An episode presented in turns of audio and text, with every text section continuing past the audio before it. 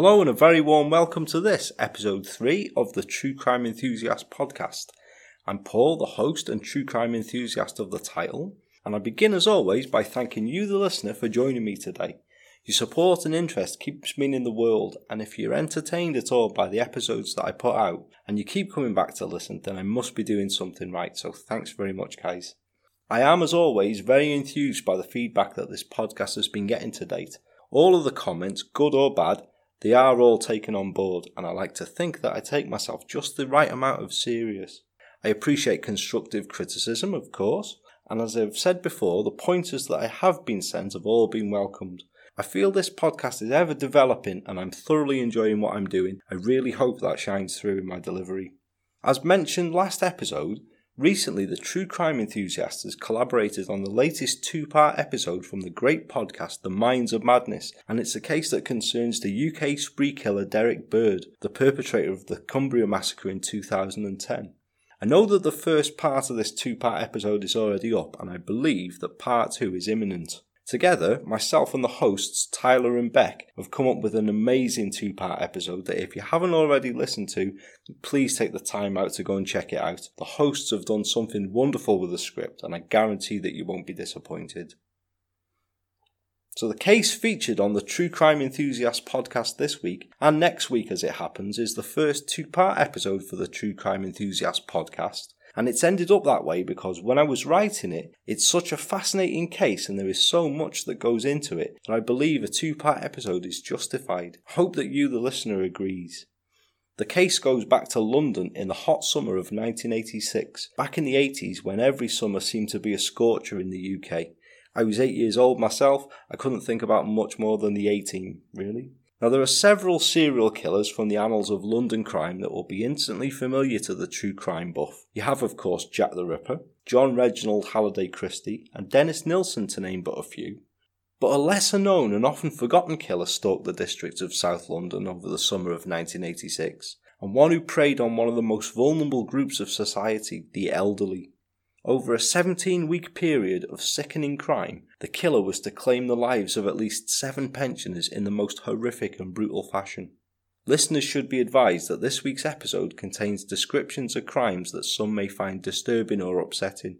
Inclusion of details that may cause this is in no way an attempt to shock or upset, but I firmly believe that detail is integral to any case and have tried to stick to this within the episode whilst conveying the story in a sensitive manner. So, with that in mind, Please join the true crime enthusiast as we look back at the first part of the case of the Stockwell Strangler. Stockwell is a district in inner South London, situated in the London borough of Lambeth. It was for a time considered to be one of the poorer areas of London, but has undergone a bit of an overhaul in recent years, and as it's in proximity to central London and as a result has excellent transport links, it's now an up and coming area. It does have its brushes with infamy in its history. Most recently, for example, Stockwell Underground Station was the scene of the high profile wrongful killing of Brazilian Jean Charles de Menezes in 2005 by armed officers of the London Metropolitan Police. He was wrongfully killed after being mistakenly thought to be a suspect in the attempted bombings of 21st of July 2005, the attacks that followed the horrific London bombings of 7-7, which I'm sure we all undoubtedly remember. But this killing is not the first high profile crime to have put Stockwell on the map. 78 year old retired schoolteacher Nancy Emms was typical of so many old people throughout not just London, but throughout the UK as a whole. She was a reclusive spinster who lived alone, sadly in near squalid conditions, in a run-down basement flat in West Hill Road in the southwest London suburb of Wandsworth.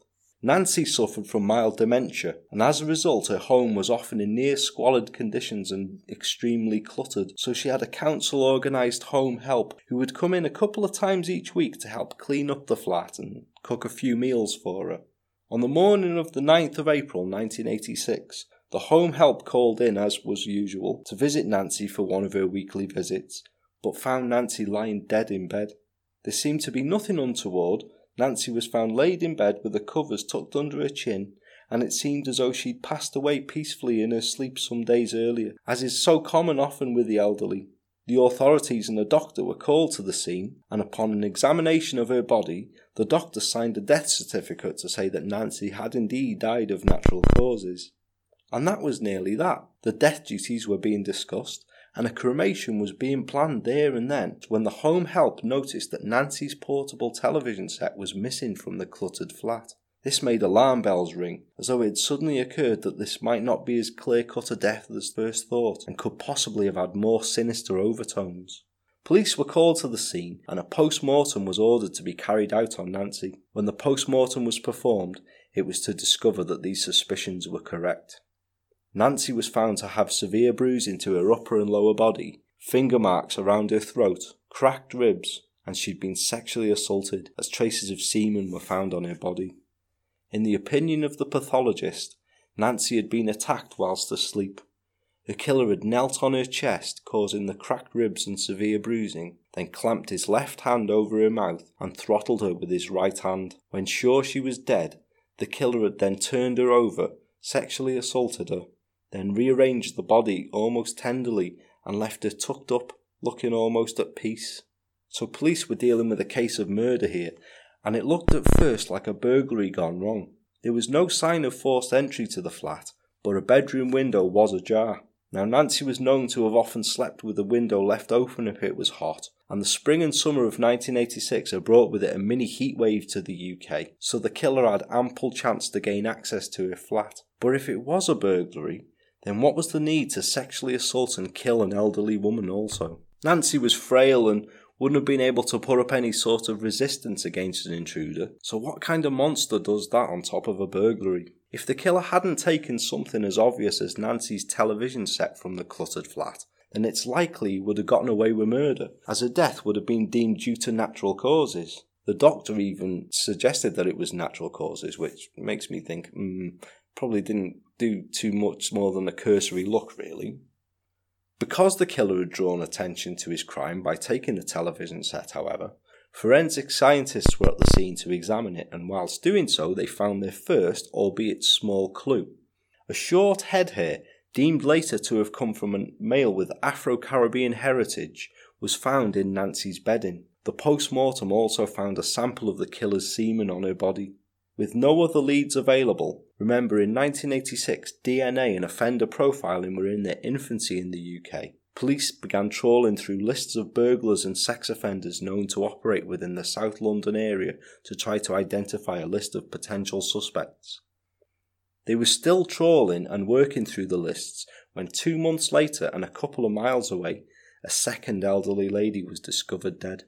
Warwick House is a block of low rise flats located on the Overton Road estate in Stockwell, and it was just a few miles from Nancy Emms's basement flat. It was here, on the 9th of June 1986, that the body of 67 year old widow Janet Cockett was found in her flat on the first floor. The two women were polar opposites. Whereas Nancy had been a spinster and was a near recluse, Janet had been married three times and had four children from her previous marriages. She was a relatively recent widow, but was still an active pensioner who loved spending time with her family, who was outgoing, and who was even the chairperson of a local tenants group. Like Nancy, Janet was found lying in bed, and a cursory glance would have said that she too had died peacefully in her sleep. She too lay tucked up in bed with her bedclothes pulled under her chin. But a longer look around showed that this wasn't the case. Janet was found to be naked in her bed, with the nightdress that she normally wore found ripped from her body and placed on a chair near the bed. Yet the killer had taken the time to fold it carefully before placing it there. She too was found to have been strangled with bare hands in the same way Nancy Emms had suffered, although unlike Nancy, Janet had not been sexually assaulted. There was another odd feature to this crime scene. On a mantelpiece in Janet's bedroom, Several family photographs that adorned it had been placed either face down or had been turned towards the wall. Was the killer ashamed of what he'd done and could not stand to have what he felt to be accusing eyes watching him as he committed his horrific crime? Again, a forensic examination bore more fruit. It seemed that Janet's killer had taken absolutely no care or mindset to conceal his identity, as a palm print was found on the bathroom window, and another partial palm print was found on a flower pot on the mantelpiece. A search of palm print records of offenders that police held on file for a match to these prints began immediately. So, two elderly ladies had been killed in a near identical fashion, two months and only a few miles apart.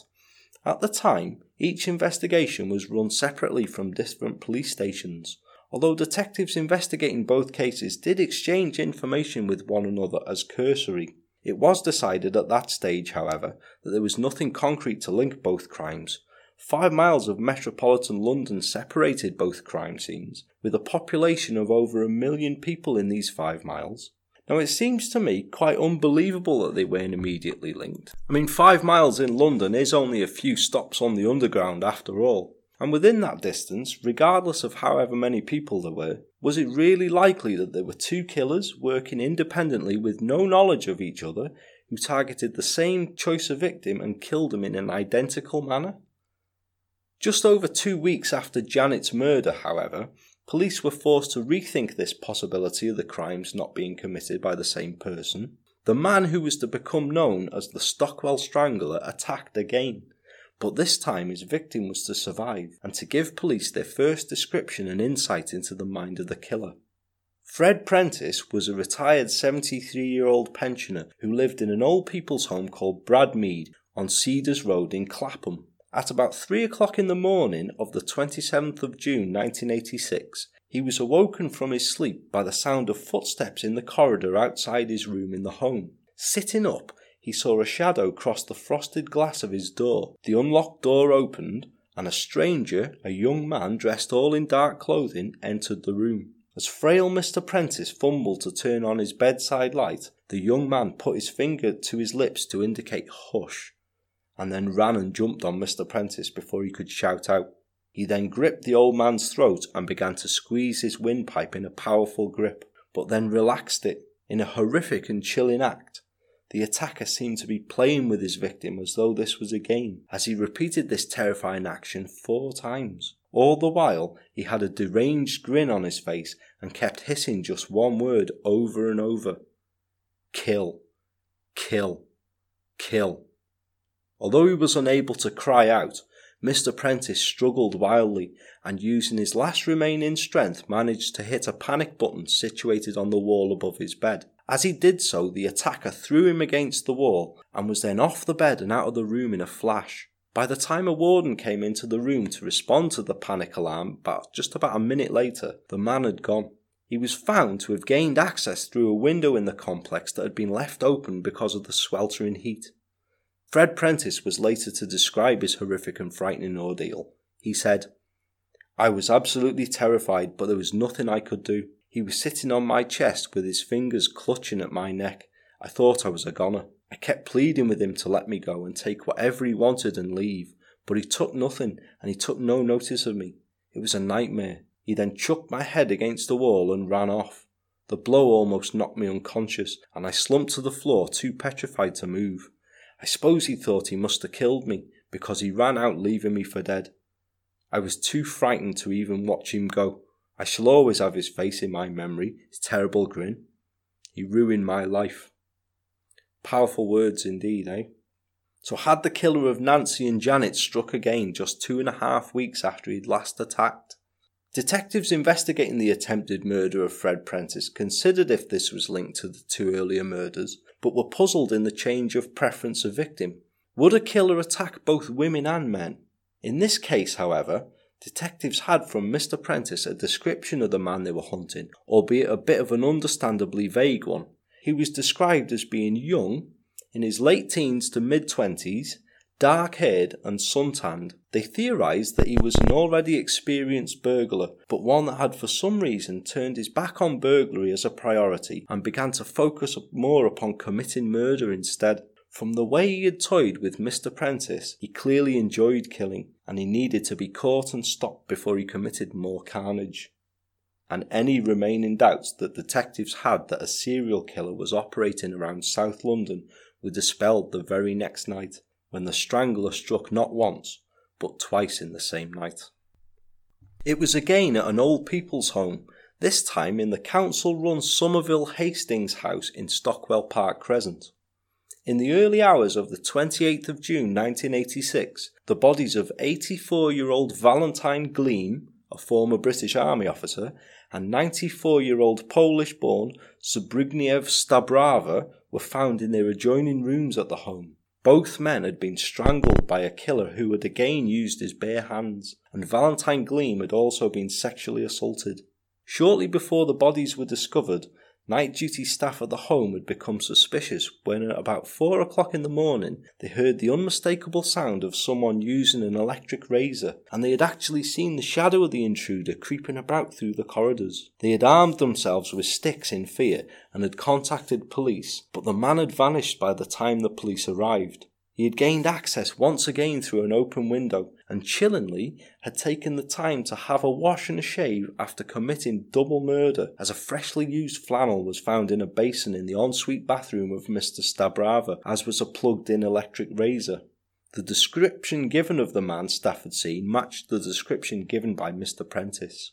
By this time, the deranged killer had claimed four victims over an 11 week period, and police had finally been forced to conclude that London had another serial killer operating within it. This intensified police efforts to catch him, and dozens of plainclothes police officers were placed to carry out nighttime covert surveillance at dozens of old people's homes throughout South London. Now, the killer must have learned of this because he struck again just over a week after the double murder in the Somerville Hastings house, but this time he, he struck away from the Stockwell area.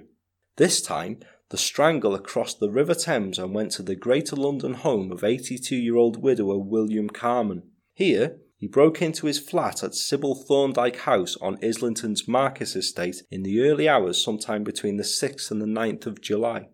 This was another low rise block, and so entering the flat proved no problem for the experienced burglar, who by now had turned experienced killer.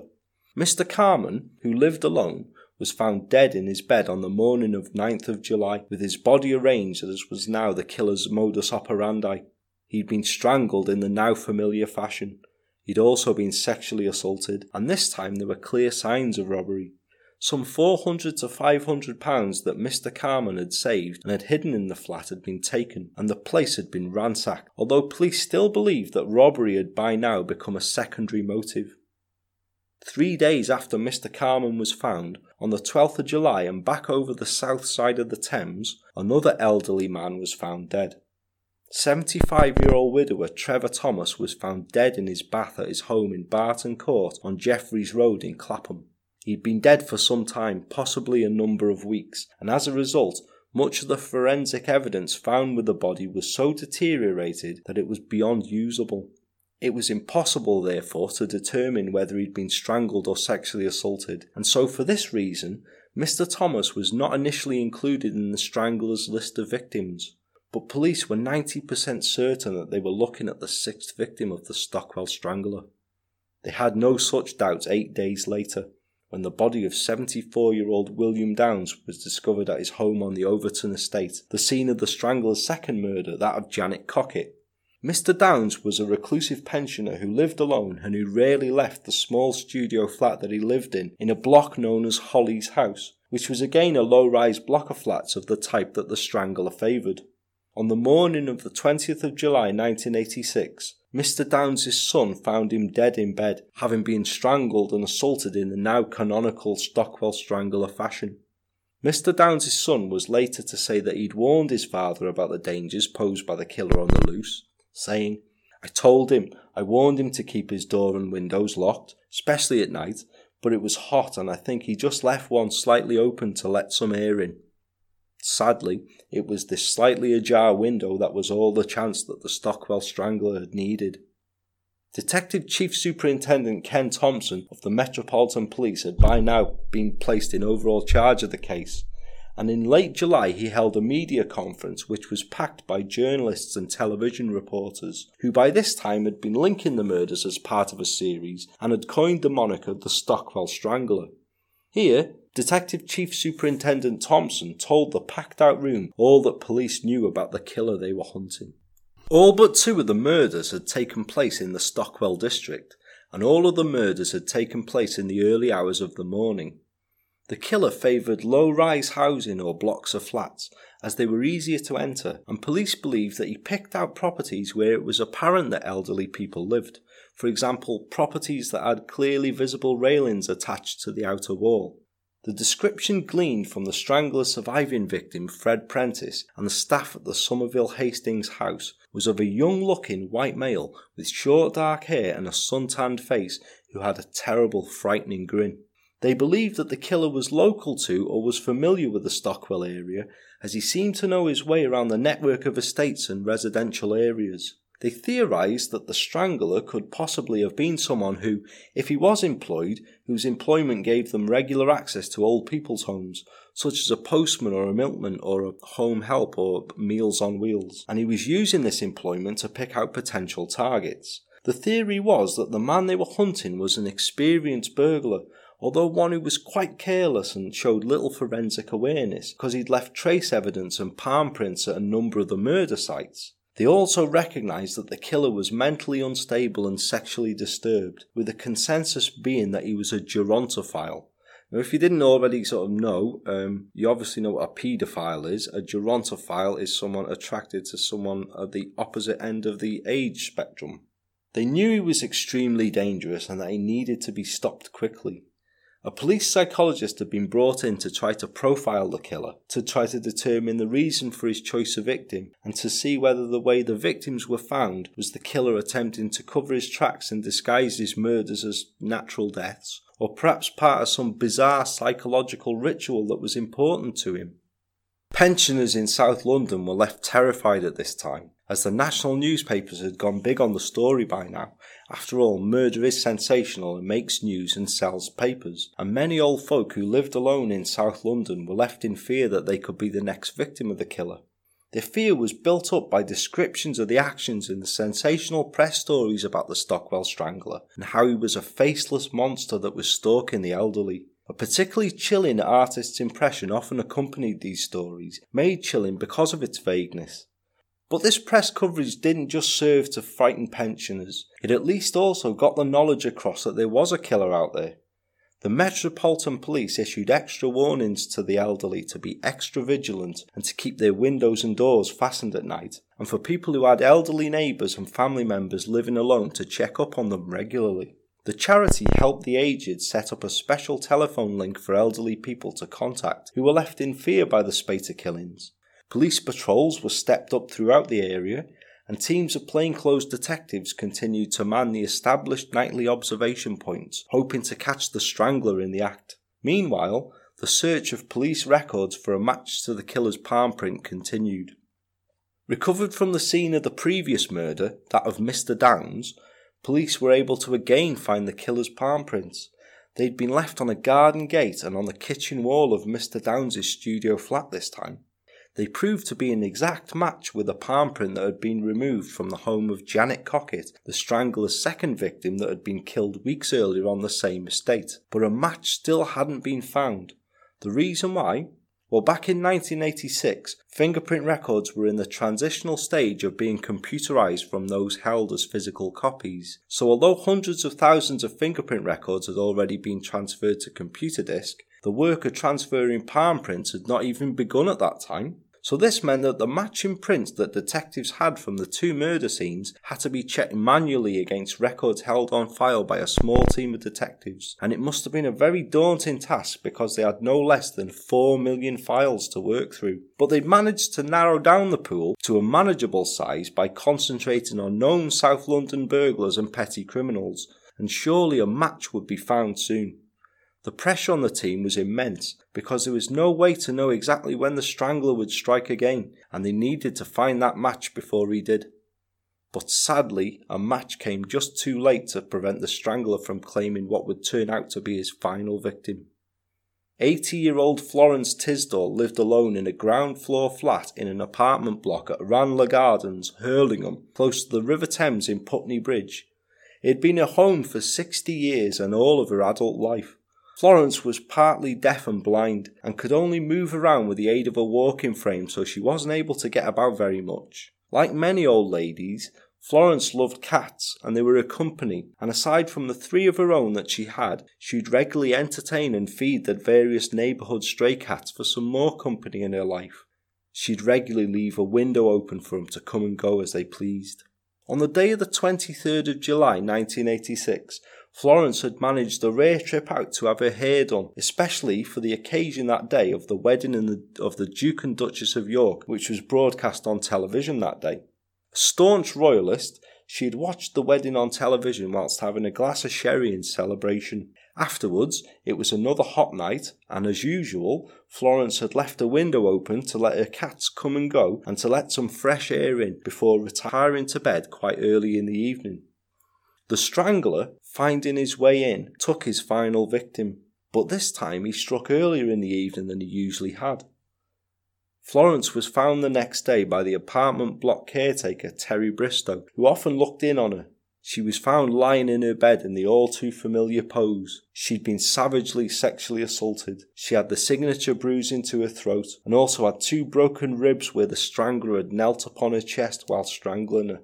A post mortem determined that she had been killed about 12 hours before she'd been found, which meant that the strangler had struck at an earlier time of night than he usually had. He'd even struck at a time where people might have even been around. Yet tragically, even if defenceless Florence had managed to cry out, her screams would have been drowned out by the noise coming from a disco that was happening in celebration of the royal wedding that was happening that evening in the Eight Bells pub opposite her home. The death of such a defenceless pensioner particularly shocked police and the public, and the Metropolitan Police came under fire due to their perceived failure to capture the strangler. Yet suddenly, the breakthrough that police needed came.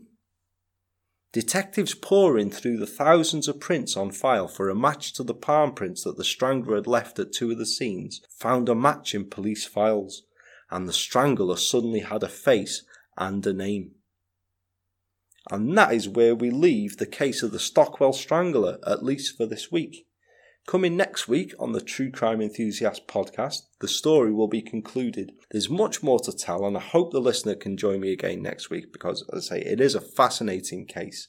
Pretty shocking stuff so far, though, isn't it? Personally, I find crimes against the elderly particularly horrific because they are, alongside children, such vulnerable members of society. I wonder what you, the listener, thinks so far.